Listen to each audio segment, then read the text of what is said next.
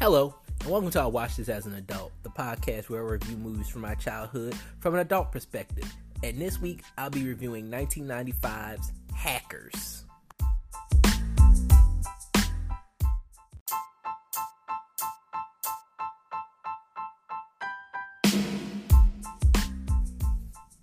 Hi guys, welcome to the show. This is episode 95 of I Watch This As an Adult Movie Podcast. This is very cool because I am 5 episodes away. Am I 5 episodes away or 4 episodes away? 5 or 4 episodes away. I'm not really sure. I was never a math whiz, but but I'm either 5 or 4 episodes away from my 100th episode. Like 100 is creeping up on me, and I'm very happy about that. I didn't even think I'd get the 10 episodes, let alone 100. Every episode is an accomplishment to me. Every episode is an accomplishment to me. So me getting to 100 episodes, never thought I would do it, but it's coming up. I'm halfway there, and I'm not gonna stop. So, and thanks to everybody that's been with me along the way, that's been listening, that's been downloading the podcast. If you're not downloading the podcast, you need to download the podcast. That helps out a lot. Comment on the podcast on Apple Podcast. Give me 5 stars on Apple Podcast. That helps out a lot. I'm trying to make it to 500K this year. Actually, I'm trying to make it to 500K by next month. I hope to have 500K downloads by next month. It's my goal. So whatever you gotta do, you guys boost me up there, man. Boost me up there in the Apple Podcast so people can see me more. I'm starting to get noticed, but I need more notoriety. I need more notoriety. Download the podcast, comment on the podcast, tell me what you think about it. Please tell me what you think about it. 5-star it. Or, yeah, 5-star it. I don't know if 1 stars are good, but I don't know if 1 stars are good. Give me 5 stars. If you like the show, 5-star it. Comment, tell me how great it is. It helps me in the algorithm. It helps me with old LG rhythm. If you know that reference from Space Jam: A New Legacy, which is a terrible movie, but anyway, it helps me out there with old algorithm to get noticed. And like I said, trying to reach that 500K. If you're a fan of your boy, if you care, you do all those things. Tell your friends, tell your family members if they like movies, if they're movie lovers. Hey, ooh, yeah, this is the podcast for you. Listen to I Watch This As an Adult Movie Podcast. If you like nostalgia, if you like movie reviews, this is the podcast for you. So, get it out there.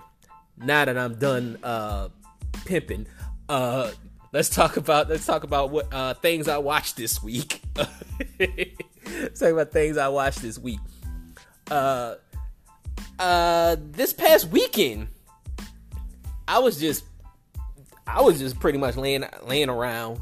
I'm trying to think what day I watched this movie, because today, when I'm recording this, whenever you're listening to this, is on your leisure. I'm recording this on a Sunday afternoon, since I can't watch my Cowboys play. I really had a dilemma this Sunday, because I'm like, damn, I gotta record this Sunday, but my Cowboys are in the playoffs, so do I want to watch this game, or do I want to record this podcast? And then they said, oh, this game's not available in your area, so I was like, oh, makes it easier for me to record the podcast. But anyway,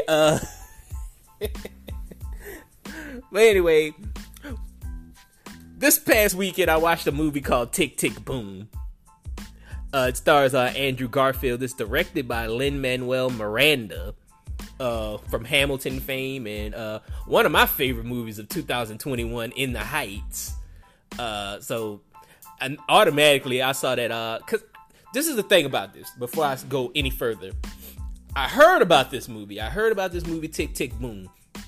I heard that Andrew Garfield was trying to promote it, but people kept asking him about fucking Spider-Man. You know, that was the thing about it. That was the whole thing. He was trying to promote this movie, and people were asking, "Are you in the new Spider-Man movie? Are you coming back as Spider-Man?"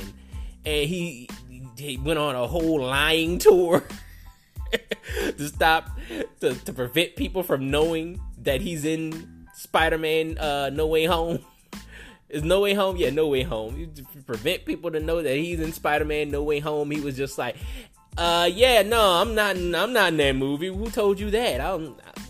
It's lies. That's lies. They're not. Don't listen to those people. I'm not in Spider-Man. And then he fucking shows up in Spider-Man. You know, it's actually the worst kept secret ever. Cause I was like, I know you in Spider-Man, like, but I'ma still get hyped. Cause I never thought that Andrew Garfield was a bad Spider-Man. That's the thing. I never thought that Andrew Garfield was a bad Spider-Man. I just thought he was in bad Spider-Man movies. Amazing Spider-Man and Amazing Spider-Man 2, shitty fucking movies. I'm sorry. They're right there at the bottom. But anyway, but yeah, I've heard a lot of buzz about this movie, Tick, Tick, Boom. And I saw that it was on Netflix, and I was like, oh, this movie's on Netflix. I could finally watch it now. So I finally watched it. Like I said, it's from Lin-Manuel Miranda. He's the director. He's the director of this movie. This movie is an autobiographical tale about musical playwright Jonathan Larson, who is responsible for the musical Rent. He made Rent. That's probably a movie. I don't know if that counts in the time frame that I could, but I've seen Rent. I've actually seen Rent before. And the movie, I've seen the movie Rent, and I was like, that movie's not that good. The movie version of Rent is not good. I seen parts of the play. I like parts of the play. It looks pretty good. Like I like that that song. Like I forgot the name of the song, the main song in Rent. It was like 525 hours, 600 minutes, or whatever the fuck. I don't know why I sounded like a old opera lady, like some fat lady singing shit. You know, I don't know why I sounded like that, but that voice just came out of me like an old white fat lady that sings opera possessed me and just got into my body and made me start singing like that, because I really don't sing like that. I don't know why that popped out of my mouth, but anyway, I saw I like that song. That song's pretty good from Rent. But yeah, he was a playwright. He also wrote another musical called The Tick, Tick, Boom, which I've never seen. So like, this is kind of like an autobiographical tale about him. He was trying to get this this space opera done. Like it's like a space opera play called Superbia. So like it's like a space rock opera. And it's like this is pretty much the journey of him trying to get that done. And like he's dreading the fact that he's turning 30 in a couple weeks, which I understand, you know, like I was like, I turned, not to age myself, but I am aging myself, but I turned 40 in like 3 more years. So like I understand, like 40 is the new 30, if you ask me, because a lot of people back in the day, they dreaded turning 30 because if you weren't together at 30, you were a fucking loser. You know, so you were a loser at 30. But like, it's kind of like, if you're not together at 40, you're done. You know, so but I'm just like 40 is the new 30. That's all I gotta say. 40 is the new 30. But yeah, so he's dreading turning 40. He's dreading turning 30, and so like he's trying to get this stuff done as fast as he can. He's trying to get this stuff done as fast as he can. He ended up, the real life Jonathan Larson actually ended up dying at 35. I'm actually a year older than Jonathan Larson was before he died. So I was like, damn, I made it a year more than him. That's an accomplishment. But, yeah, so, he finally made it, and I think, in his mid-30s, around, 33, 34, he died at 35, so, he finally got what he wanted, and then he just dropped dead, and I was like, that's kind of sad. It's like, because if you watch this movie, he's been trying, because, he's been writing this movie, because he was talking about the fact that he's been writing this play, Superbia, for 8 years. That's 8 years of his life. He's been writing this play. So he spent most of his life doing this. And he finally reached the apex in his mid-30s, and then he died. And I was like, damn. I was like, that sucks, because Rent went on to be a powerhouse. And that went on to be a powerhouse, super smash success.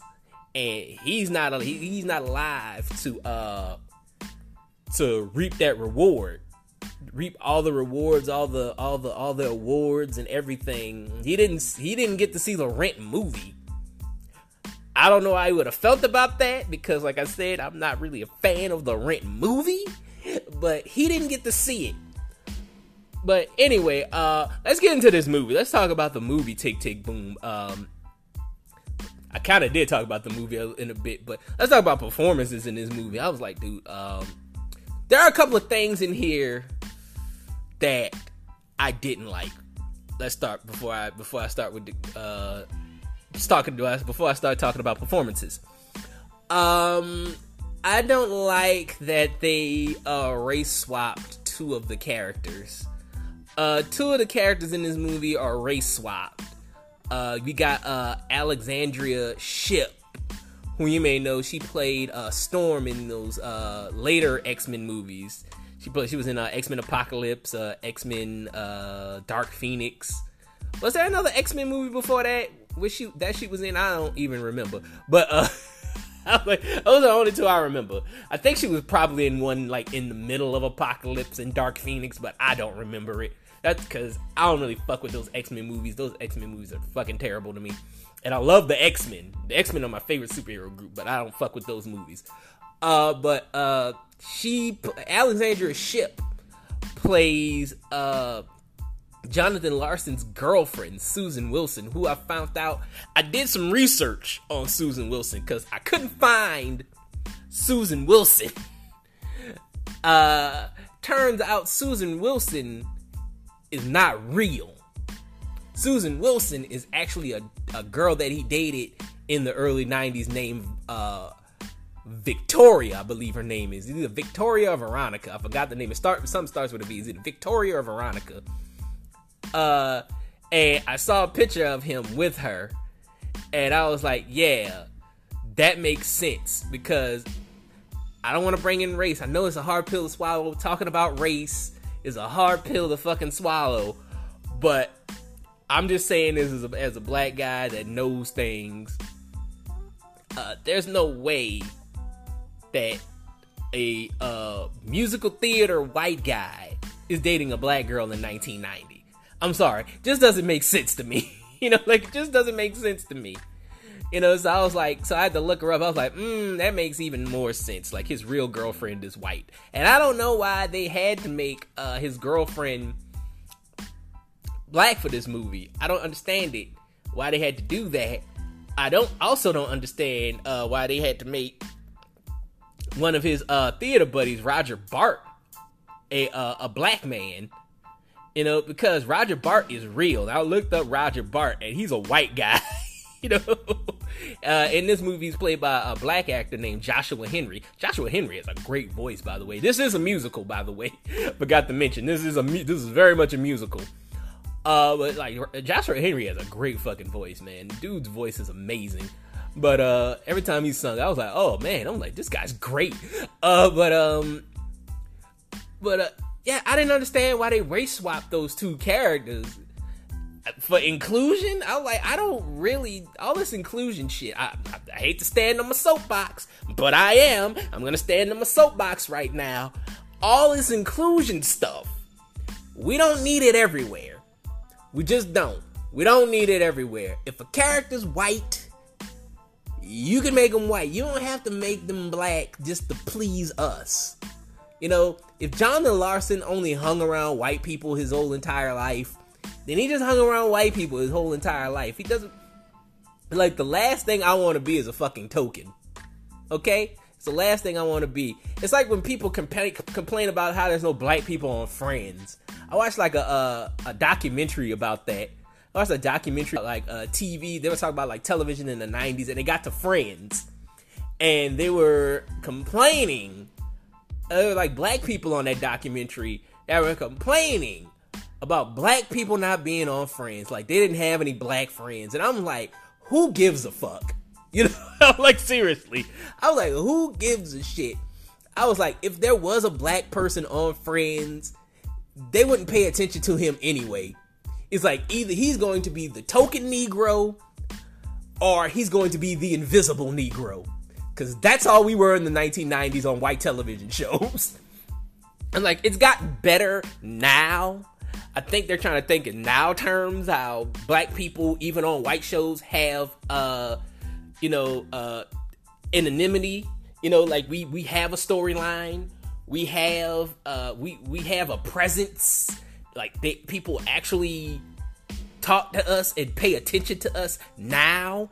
But in the 90s, if a black person was on a white show, he was either the token Negro or the invisible Negro. Okay? It was like, they either he was there to say some stuff like, it's kind of like Not Another Teen Movie. Like the dude that was playing that, he was like, I'm the token black guy. He was just like, I'm here to just say, nah, that's whack, or, oh, hell nah. You know, like, they're there for flavor. That's all they did. Either they're there for flavor or they're the invisible Negro that nobody pays attention to. He says something, everybody laughs, and then they just forget that Negro exists the entire episode. You know, like, he has no storyline. He has no purpose. Nothing. So I really don't care about not. I'm being honest. I really don't care about being in white people's world. I really don't care. I really don't give a shit. You know, so you don't have to placate to me and race swap characters just to make me happy. I would have still watched this movie if it was all white people. I've watched television shows and movies filled with all white people. I listen to heavy metal music and hard rock music where like the whole band is white. You know, I don't care if there's no black people in the room. I really don't give a shit. If the shit's entertaining, if I like it, I'm gonna watch it or listen to it. I don't care. You did not need to do this. This was the only problem I had with this movie. Other than that, I think this is the best movie of 2022 right now so far for me. You know, I think this came out in November of 2021, but I'm watching it in 2022. So, for me, it's the best movie of 2022. So, you know, because I was like, dude, this movie is fucking amazing. You know, I fell in love with Tick, Tick, Boom. I was like, Lin-Manuel Miranda, you bastard, you done it again. Because I was addicted to Hamilton. I was playing the goddamn, I think I said on this podcast, I was playing the goddamn soundtrack in my car. I was just in my car. I want to be in the room where it happens, and all shit. And singing the upstate song. And, you know, like the song with like Alexander Hamilton and his wife and her sister talking about going upstate and shit. And like, I love that fucking song. And, I was addicted to In the Heights. I watched In the Heights like 4 fucking times in a row. I watched this movie twice already. I watched Tick, Tick, Boom twice already. I'm like, Lin-Manuel Miranda, you've done it again. You know, I was like, why do you keep doing this to me? I was like, what are you doing to my body, Lin-Manuel Miranda? You know, so, but yeah, man, this movie's fucking fantastic. It's great. I love all the songs in here. We got Black Thoughts in here from The Roots. He's got a song in here called The Play Game. Oh, like he's rapping. I'm like, that's pretty dope. There's a song towards the end of the movie. It's where Jonathan Larson has a workshop, and like he's working out Superbia, and like because I don't know if it was like Steven Soderheim, because like Bradley Whitford plays Steven Soderheim, the creator of West Side Story, in this movie, and I don't know if it was him or somebody else was telling him like, you need another song, and he got the song, and that song is one of my favorite songs. I'd have to look it up. I don't know the name. I have to look it up. I don't know the name of that song, but like they do it again at the they do like a better version of it at the ending credits, and that's a great version of that song too. I like the version of that song. God dang it, I don't know the name of the song. You know, I don't know the name of the song. But like they were talking about, but like one of the lyrics that stuck out, say like I'm talking about a music box melody or something like that. But I don't know the name of the song. But like it's a great fucking song. I like that song. It's sung by because it's sung by Alexandra Shipp. And in the movie, Alexandra Shipp and Vanessa Hutchins sang the song in the movie, but it's sung by somebody else at the end, in the ending credits. And I don't know the name of that singer. I did not look that up, but I like that song. There's another song in here where Real Life. It's called Real Life. Not that song, but there's another song in here where like Jonathan Larson has a friend named Michael who is gay, and he finds out that he has HIV, and it's like a goddamn like punch to the stomach to him, you know. And he and John are trying to cope with that, and like there's a song in there that they sing. It's called Real Life, and it's just it's called Real Life, and I'm like, that song's really fucking powerful, because it's just like Michael coming to terms that he has HIV, and I'm like, damn, I was like, that song kind of made me cry a little bit, I ain't gonna lie, but I was like, I had a couple of tears in my eyes when he was singing that song, but not gonna lie, Come to Your Senses is the name of the song. Yeah, it's Come to Your Senses. I like that song. Come to Your Senses is one of my favorite songs in that whole movie. But yeah, man, I was like, this movie is fantastic. But I hate to say it, man, but I was talking about Will Smith. I think I talked about this like either last week or 2 weeks ago when I was doing my best worst of 2021. I hate to say it, but I was talking about Will Smith has no competition. When it comes to the Oscars this year, I might have to walk that back, because Andrew Garfield's doing the damn thing. Andrew Garfield is doing the damn thing in this movie. He is acting his goddamn ass off in this movie. He's singing. This motherfucker like cried like at least 5 or 6 times in this movie. Like tears just streaming in this movie from Andrew Garfield. And I was like, damn, man. I was like, Andrew Garfield might win the Oscar for this movie. He might win the Oscar for this movie. And I was like, damn, Will Smith, you lose again. You know, I was like, because like I was talking about this with my wife, even when I was watching King Richard. And I've said it on this podcast a bunch of times, talking about Will Smith. Will Smith doesn't know how to be vulnerable. Will Smith doesn't know how to lose himself in a character. And if he doesn't learn how to do that and get rid of that like hip hop bravado and all this like all this, like, even though he's like not the tough guy rapper, he still has a hip hop bravado. Even the silliest or the most corniest of rappers still has that hip hop bravado in them. It, like, you could be like just a dude that never sold drugs, you ain't never like went to jail or nothing like that. You could be a conscious rapper, like guys like Common and Talib Kweli and Mos Def, guys like that. They still got hip hop bravado. They still gotta be tough in this hip hop game, because somebody gonna try them, and they can't be punks. So as long as Will Smith has that in him, he's never gonna win an Oscar. I'm sorry, like, he's never gonna win an Oscar. As long as he can't let himself go and not be afraid to be vulnerable and not be afraid to go outside the box and do things that he thinks that the hip hop world won't accept, like him kissing a man. He was in a movie called God dang, what's the name of that movie? I've seen the movie too. I've seen the movie a long time ago. God dang it. It slipped my mind. The movie slipped my mind, but it's like one of his earlier movies. And now I gotta look this up now. I'm looking up stuff while I'm doing the podcast, which is something I never do. But I'm looking this up right now that I got the computer in front of me. What was the name of that movie? I know the name of it.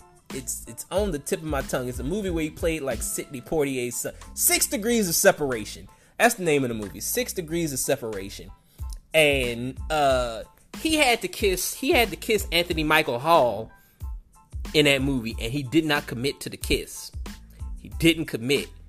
And I'm like, dude, you can't be doing it. Like, I think even like he said, like James Avery like scolding him about that. He was just like, dude, if you can't do the kiss, don't take the role. You know, if you can't do that shit, don't take the role. You gotta let yourself go. If they want you to kiss a man, well then goddamn, you gotta kiss a fucking man.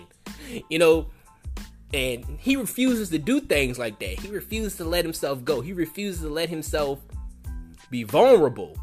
And as, like I said, as long as he does that, he's not gonna win this Oscar. I'm like, Andrew Garfield is going the fuck off in this movie. He is acting his goddamn ass off. He's a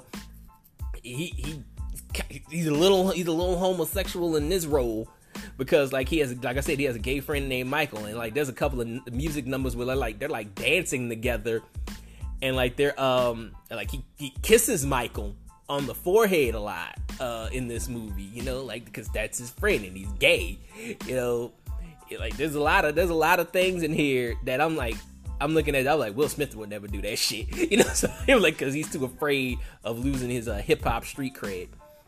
You know, so it's like you gotta let, and there's a lot of rapper actors that do that. They're like, they can't be seen as vulnerable. They can't be caught out here doing stuff like that. You know, so at this point I'm just like, why be actors? If you can't commit to the whole role, why be actors? You know, because you gotta commit. You have to commit. But yeah, man, I was just looking at this. I was like, Andrew Garfield's going to win the goddamn Oscar, isn't he? Because I'm thinking about the people that can win. Because, like, the front runners right now, I'm like, Will Smith is still... I think Will Smith might have dropped third because I'm hearing things about the tragedy in Macbeth. And Denzel Washington is I heard that he's doing this damn thing in that movie. You know? So, I'm like... So, like, right now, Will Smith is dropped to third. Because for me right now at the top is Andrew Garfield and Denzel Washington right now. Like most likely Denzel Washington is going to get nominated.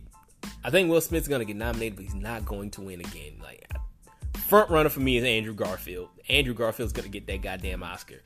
Because like I said, man, if Will's not going to commit, if he's not going to commit and throw himself out there and be vulnerable and lose himself in a character, he's never going to win an Oscar. He could fight for that Oscar till the day he dies. He's never going to get it until he lets go. He's never going to get it until he lets go. But yeah, man, I recommend this movie. That's all I wanted to say about it. Tick, Tick, Boom. I recommend this movie. Andrew Garfield's phenomenal. The whole cast is phenomenal. I love the whole cast. But like, whole cast is phenomenal. The musical numbers are phenomenal. I recommend it. It's on Netflix. go see it. Go watch Tick, Tick, Boom. It's great. Another thing I wanted to talk about is episode 3 of Book of Boba Fett. I watched episode 3 this past week.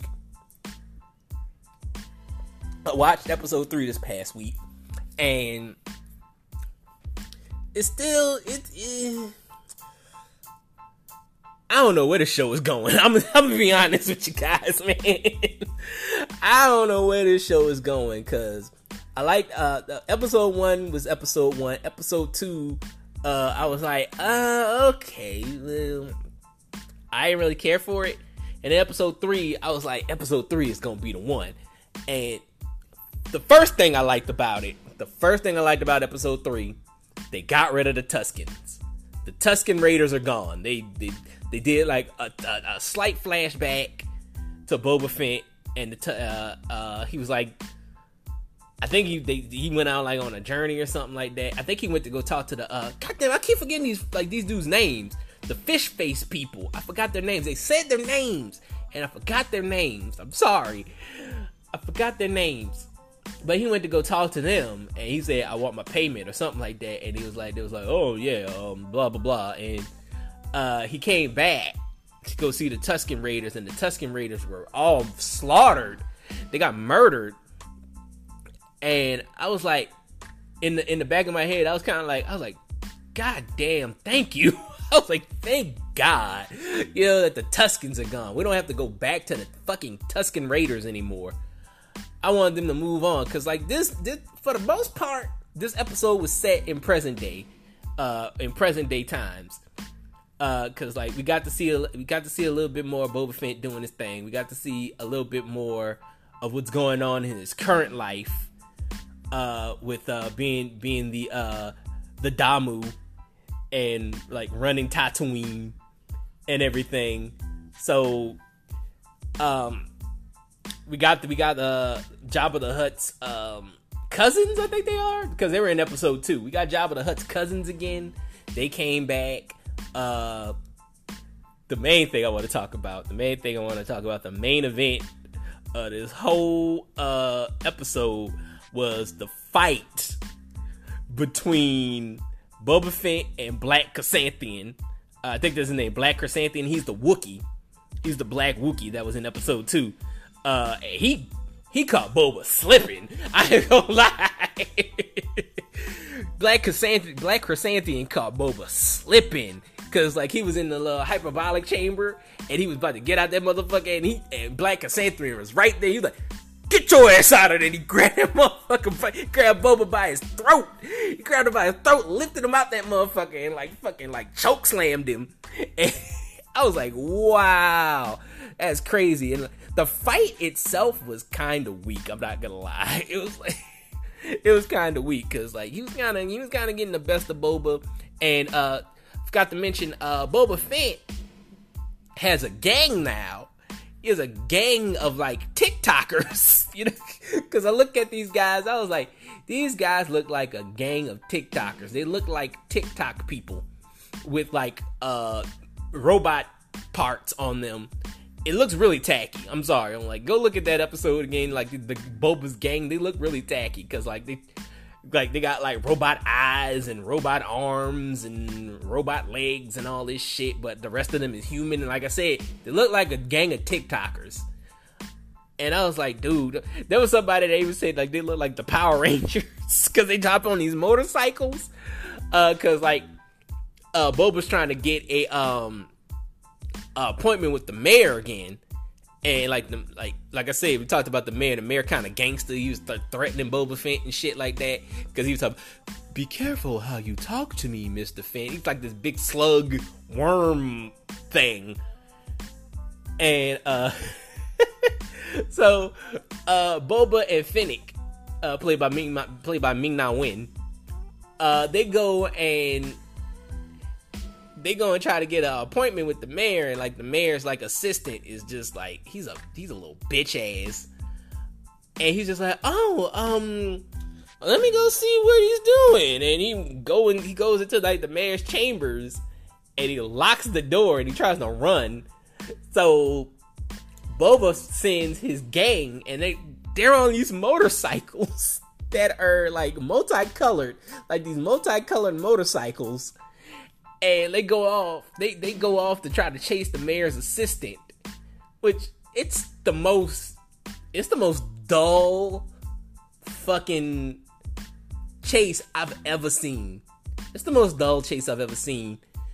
But there was somebody that put that chase to Go-Go Power Rangers.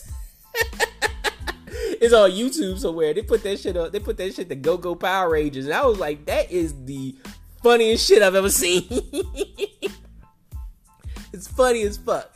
But yeah, man, I was just like, this episode disappointed me again.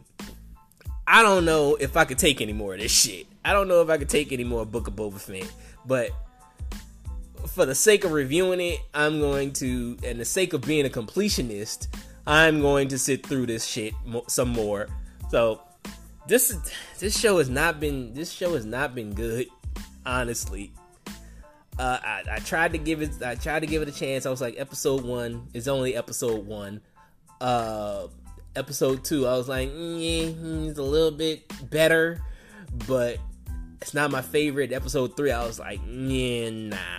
Yeah, man, I'm not really feeling this show. I'm not feeling this show at all. But I will watch episode 4. I'm gonna torture myself with episode 4 to see if anything interesting happens. That's pretty much it. That's all I got. I'll be back with my review of Hackers right after these messages.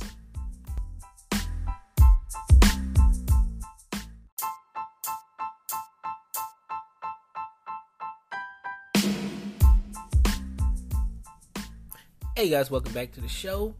Hackers from 1995. You know, I like to start out this podcast. I like to talk about how I saw the movie as a kid. I saw this movie as a kid. I saw this movie randomly on TV, actually. I was just sitting at the dinner table for some reason. I don't know why. I was sitting at the dinner table, and the way like our kitchen was made, it was like kitchen, dinner table, you had like a wall, and the TV was like on the side in like the living room, so like you could kind of see the TV. You have to like sit back and see the TV from the table, and like you could kind of see the TV. Even when we moved into a new house in 2000, what was that, 2001? It was kind of like that too, like the kitchen and the dinner table were, the kitchen, like the dinner table was like next to the living room, and like you could see the TV. So like, I don't know how that happened twice, but you could see the TV everywhere we moved. Like, you gotta make sure you see the TV, but. That was a thing in our household. I don't know what it was. It's just like, wherever we are, you gotta see the TV from the kitchen. You know, if you're in the kitchen, you're eating, you're sitting at the dinner table, everybody's turning around, gotta watch that TV. But I don't know how that happened. Every time it was like that. But anyway, but yeah, I would like have to see, and like I was sitting at the dinner table. I think I was like eating cereal or some shit. I think like I would ask my mom for cereal or something like that. She was like, hey, here's some fucking cereal. And, so probably eating corn pops or something like that. I liked corn pops as a kid. I was probably eating like fucking corn pops. And I was eating corn pops. And, I was just flipping through the channels, and this movie caught my eye, man. I didn't know what it was. All I saw was like a kid, and like this kid's getting like busted in on by the fucking feds, and like they pulling this kid out, because I thought it was a kid's movie at first. I thought Hackers was a kid's movie. So like they pull this kid out, and like then he's on trial and shit, and I was like, yo man, this is kind of dope. So I was like, this is kind of awesome. And like this movie just caught, like I said, this movie just caught my eye, and I've been obsessed. I was obsessed with this movie for a while during my childhood. I think it's the reason I got into like the computer field, low key. But because I've been in the computer industry. I'll go more into that later as this movie goes along, because things in this movie I was like, alright, whatever. But you know, but anyway, I was obsessed with this movie, man, and it was just my thing, man. I loved this movie as a kid. Let's get into the technical. This movie was directed by Ian Softly. The screenplay was written by Raphael Muru. And the movie had a budget of $20 million and brought in $28.7 million at the box office. It didn't really make its money back, really. Like, it made what, $8 back? Or something, I don't know. But maybe like $8,000 back. I think it made like $8,000 back, and that's not enough to fit that. But they spent $20 million. You only made 8,000 back. It's like, not 8,000, 8 million. I'm not a math whiz. I already said this, but you know, it made 8 million. It made 8 million more at the box office. This movie has a Rotten Tomatoes score of 32%. It's Rotten Tomatoes. The only casting news I got about this movie that's weird was they were originally considering Quentin Tarantino as the villain. They didn't go with that.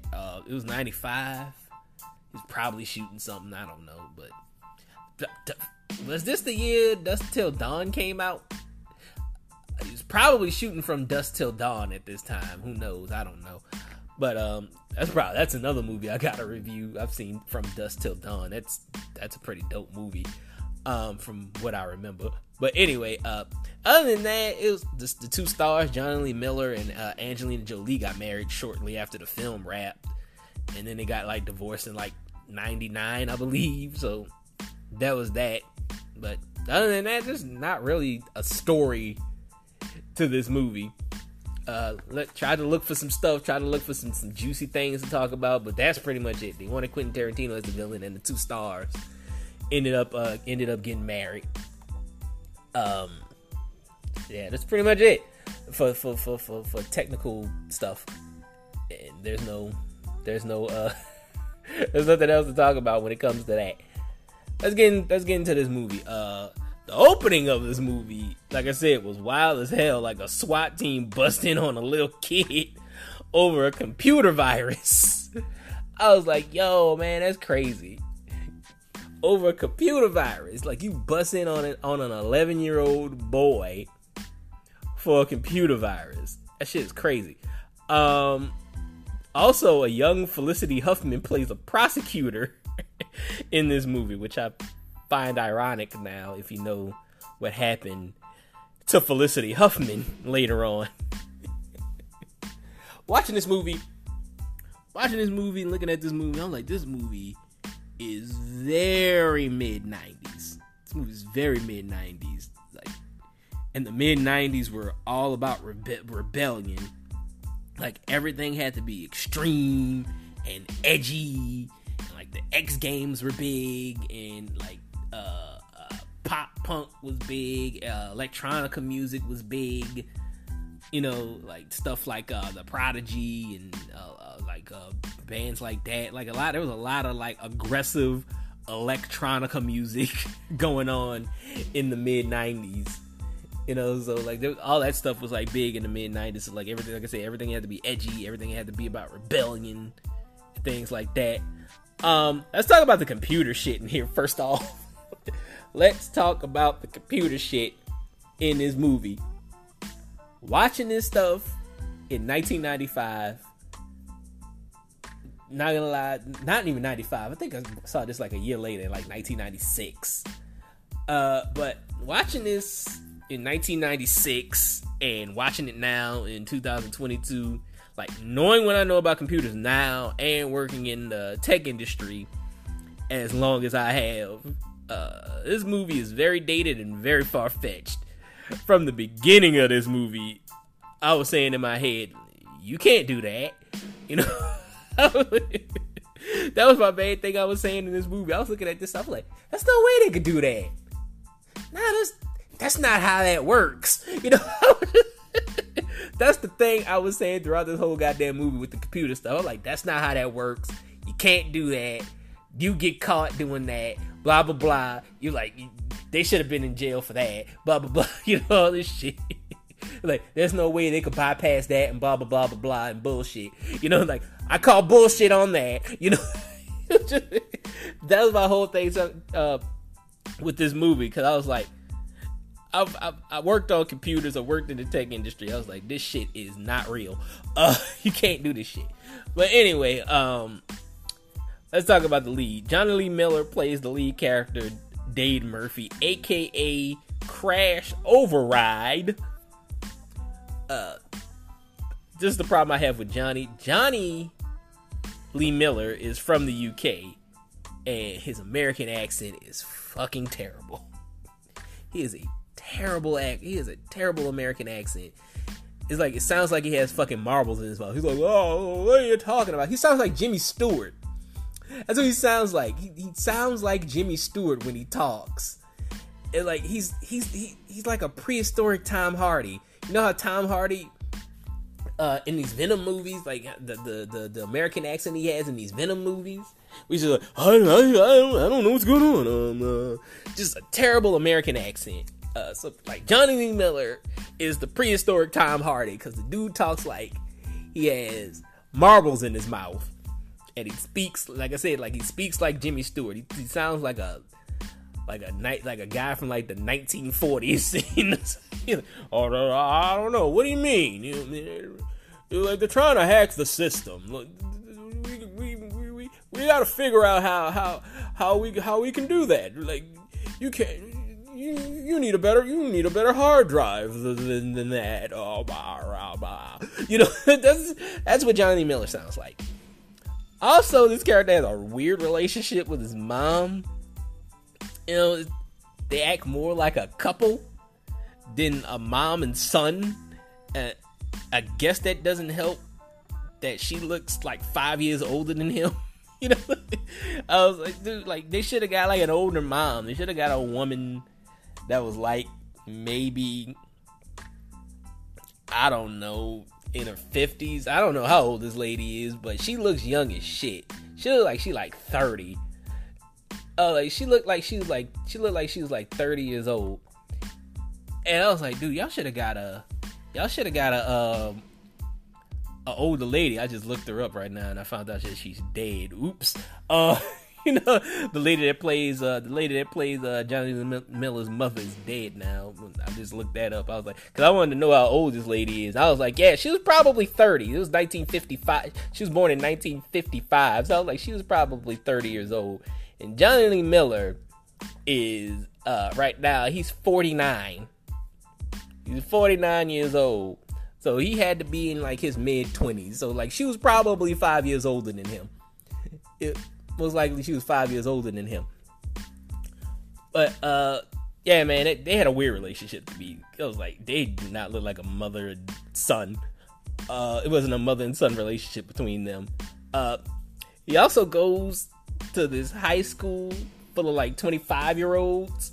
Like, everyone at this school looks old as shit. Like, everyone. There's a kid that comes out of one of the classrooms that Dade talks to, and I was like, this dude looks 35. I was like, he has an old man face, talking about he's a high schooler. I was like, come on, man. Like, be more realistic about this shit, man. Be more realistic about this. But yeah, the high school is where we meet Angelina Jolie, who plays Kate Libby, aka Acid Burn. And what do they focus on first when you see her? Her lips. They focus on her goddamn lips. You know, they couldn't go 2 seconds without sexualizing her. Like, they just couldn't do it. They couldn't have the fucking restraint.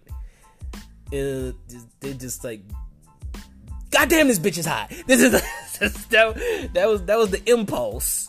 Like, look at her lips. You know, like, know what you can do with those lips. But anyway, yeah, this is her. This is also her first movie role, by the way. So like, that's that. We also have this character in the movie named Phantom Freak, who's really flamboyant and androgynous. He's played by a actor named Renoli Santiago, who you might know from Dangerous Minds. He's like actually one of the troubled kids from Dangerous Minds. I think his name was, I don't remember a lot about that movie, but I think his name was Raul. I think was his name. His name was Raul, and in that movie. But yeah, he was. I think that came out in 1995 too. So he was probably shooting this in Hackers at the same time. But anyway, that's not important. That's not important. But yeah, he plays this very. He plays this character that's very flamboyant, very androgynous. You don't know whether he's gay or straight. You don't know. Sometimes you don't even know if it's a boy or a girl.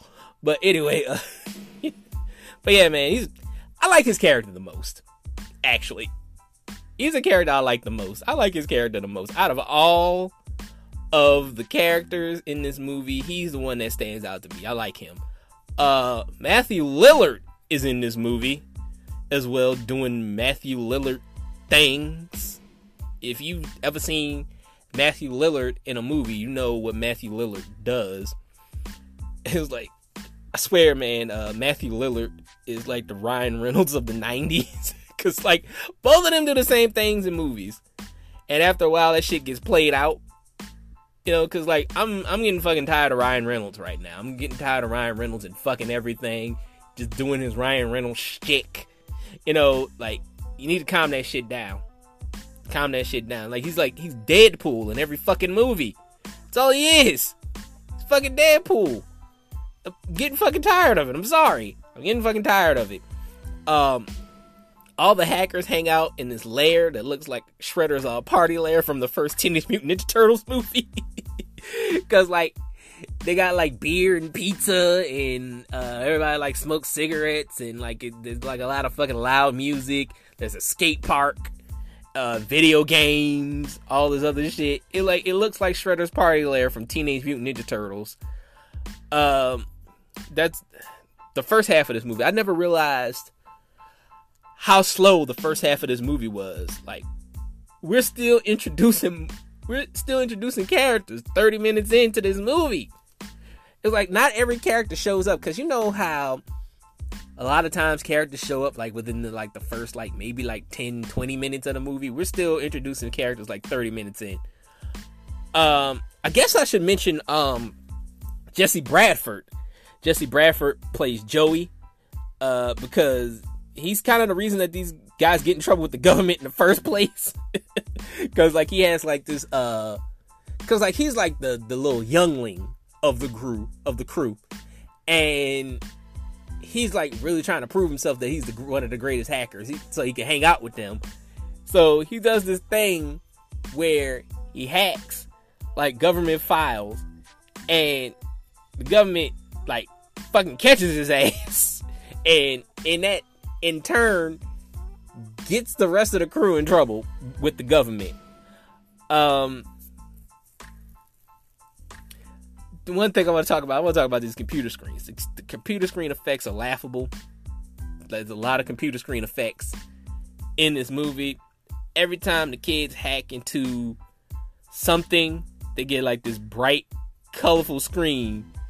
It looks like they, like, hacked into a portal from heaven. You know, it's like every time they hack into something, it looks like they're like, this is bright light that shines on them. It's like, are they going to heaven? Is this where they're going? You know, but that's funny. I just wanted to point that out. Then we get introduced to the villain of the movie, called the Plague, played by Fisher Stevens, who comes in on a skateboard and wearing a fur coat like an X Games version of Willie Dynamite. That's what he looks like. He looks like an X Games version of Willie Dynamite. This motherfucker comes in on a skateboard and a fur coat. It's like, I was expecting for him to get off the skateboard and he's like, how much money did my bitches make tonight? You know, that's what I was expecting. He's like, hey, you won't notice, bitch. You know, some shit like that. I was expecting that shit. Like I said, we're still introducing characters 30 minutes into this movie, because now we get introduced to both of the only black people in this movie. Lord Nikon, played by Lawrence Mason, and Agent Richard Gill, who's actually played by a family friend of ours, Wendell Pierce. I say a family friend. I don't know him personally. I'm just going to say that. I don't know Wendell personally. He's one of my dad's old friends. Like, one of my dad's childhood friends. And, like, he knows the rest of my family. They hang out with him. Not hang out with him, but, like, they know him. They've seen him. I think they've seen him recently. I think him and my dad hooked up, I don't know, recently, and talked about some things. But yeah, he's actually a family friend, a friend of the family, Wendell Pierce. Like I said, I don't personally know him, so I'm not fucking flexing that shit. So, you know, I'm just saying, like, my family knows him, my dad knows him, he and my dad were friends. You know, that's all I know about Wendell. You know, so, like, I'm not gonna be like, hey, yeah, I know Wendell. I don't know shit about Wendell. Okay, so just to cover that, just to clear that up. But yeah, he plays like one of the underling agents. I think he's like kind of like the leader of the agents, Richard Gill. He's really good in this movie. I like him in this movie. Lord Nikon, played by Lawrence Mason. I like him. I don't know if I should say this on this podcast, like, but, like, he kind of looks like a male Rachel True. I always looked at that dude, and I was kind of like, he looks like somebody. I was like, it finally came to me. I was like, he looks like a male Rachel True. Rachel True is an actress. She was, like, the other, like, black actress that they let be in white movies. You know, because she was in The Craft. She was in Half Baked. Those are, like, her two most famous movies, The Craft and Half Baked. She was in those two movies. But I was just looking at that dude, and I was like, you know what he looks like? He looks like a male Rachel True. That's what he looks like. Lord Nikon. I'm going to get more into Lord Nikon later. Then we get this weird segment called Hack the Planet, which looks like some underground cable access show about hacking. And it's hosted by these two androgynous Asian dudes named Razor and Blade. And, like, one of the things that they talked about that makes this movie so fucking dated. I'm sorry. One of the things they talked about this movie that makes this movie so fucking dated. They talked about how to hack a payphone. They talked about how to hack a payphone. I was like, this movie old as shit now. I'm saying, it's funny as fuck. And the winner for the weirdest actor sighting in this movie goes to Marc Anthony. Everybody, Marc Anthony wins that award. Marc Anthony is in this movie, and I was like, "What the fuck?" Because I didn't even notice that was him the first time I saw this movie. I was like, I don't know who that is. I thought that was like El DeBarge or some shit. I don't know. I think I was like, oh, El DeBarge is acting? That's what I thought it was. I ain't know the fuck Marc Anthony was, first of all. I ain't know that nigga until like 1999 or some shit. I ain't know that motherfucker existed. I was like, this whole time I thought that was El DeBarge. I was like, El DeBarge is acting now? Oh, shit. But that whole time I thought that was him. But it's Marc Anthony. And Marc Anthony, even in 1995, still built like a 12-year-old boy. He is freakishly skinny. He is still freakishly skinny to this day. Because he's in, the last thing I saw him in was In the Heights. And I was like, dude, is this dude sick? Not making fun. But not making fun if he is sick. If he's sick, then okay. But if he's not, dude, like, fucking eat a fucking deep dish pizza or something shit. It was like, you need some meat on your bones, bro. I was like, you are freakishly skinny. Freakishly skinny. Let's move on. Lorraine Bracco is in this movie also, and the first thing she does is the funniest shit. The first thing she does is shit on Fisher Stevens' vampire pimp look. You know, that's the first thing she's because this motherfucker walk in here looking like vampire Dolomite. You know, this motherfucker in the office looking like a vampire pimp. I was like, what the fuck? People thought this was cool in 1995. The like I was saying, they shit on each other constantly. I like, I don't know if Lorraine Bracco and Fisher Stevens had like beef on the set, but they just kept throwing jabs at each other, and it's the funniest shit in this whole goddamn movie. Later on, you learn that they were fucking each other in the movie, not in real life, but in the movie. Later on, you learn that they're banging. So that kind of throws that off a little bit. I was like, so no wonder there was fucking tension. It's sexual tension. But and then like they finally banged. So yeah. I hate to shit on an actor. I really do, but I gotta be honest. But I see why Johnny Lee Miller didn't really go as far, because he's very wooden. He's very wooden with his reaction. And he is the dullest character in this movie. He's the dullest character in the whole goddamn movie. Everybody else has personality. Even Matthew Lillard's crazy ass. You know, there's a lot of personality. Like I said, I like that Phantom Freak guy. I like Lord Nikon. Lord Nikon's cool as shit. And I like Joey. Angelina Jolie's character, Acid Burn. She's okay. Speaking of Acid Burn, can you show boobs in a PG-13 movie? Because for a split second, I saw one of Angelina Jolie's titties in this movie. Like, the whole titty. Because, like, there's a scene, it's like a dream sequence, where, like, Dade is dreaming about Kate and, like, having sex with her. And, like, she comes in there, she's got, like, this biker, jacket on, and, like, she unzips the jacket and she ain't got nothing on under it. Just, she's fucking naked under there. She ain't got no bra on. She ain't got no shirt on. Nothing. And like, she opens that up and you see like one of Angelina Jolie's titties. And like, you see like the whole titty, like nipple, areola. You see it all. And that just made me wonder. I was like, can you show boobs in a PG-13 movie? That was just my question. I don't know, because, like, even, like, they showed, like, Jesse Bradford's butt for a split second. I was like, I think that's a real teenager. You just showed a real teenager's butt. And, because, like, I don't know if that's what got them to PG-13, like, showing one of Angelina Jolie's boobs and showing Jesse Bradford's butt. But, yeah.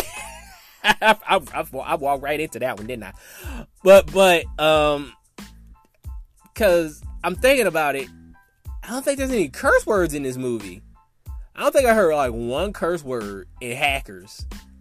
That's got to be where they got the PG-13 for.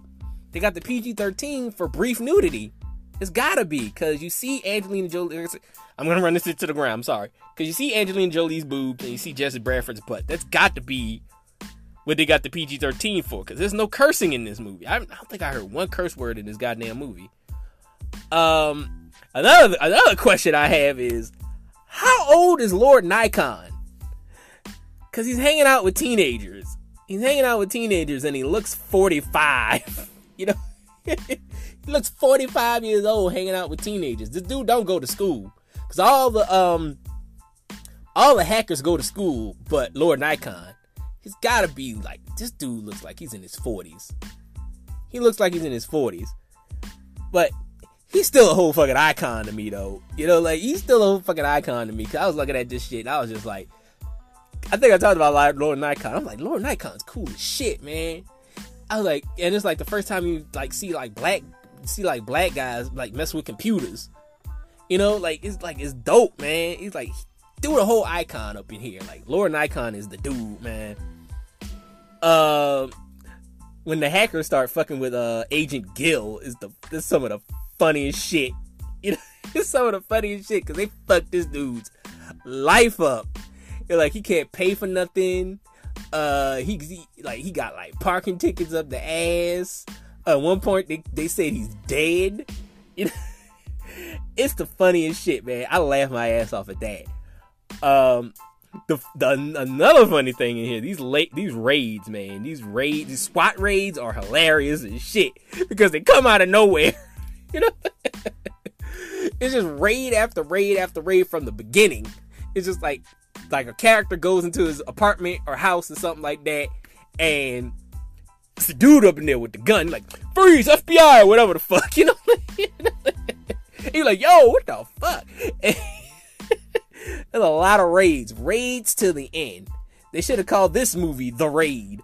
But anyway, let's talk about Fisher Stevens as the Plague. The Plague is played like a supervillain. He also dresses like a mid-90s supervillain. So what did I expect? You know, like in the 90s where like they wanted to do superhero movies or video game movies, but they really didn't want to do like the superhero, like not the superhero, but the supervillains like costume and no shit like that, because they was like, oh man, that looks gay or whatever the fuck, and it looks silly or whatever. They would just put them in like a leather jacket or have them dress weird or some shit like that. That's what the Plague is. The Plague is a mid-90s supervillain. He even talks like a mid-90s supervillain. Speaking of fashion, mid-90s fashion was weird as shit, because I think everybody thought in the future everybody was going to dress like a disco ball for some reason. Because like Acid Burn, Kate, and Dade go to this underground nightclub to go talk to Razor and Blade, the guys that host Hack the Planet, because they want them to help them. And everybody in that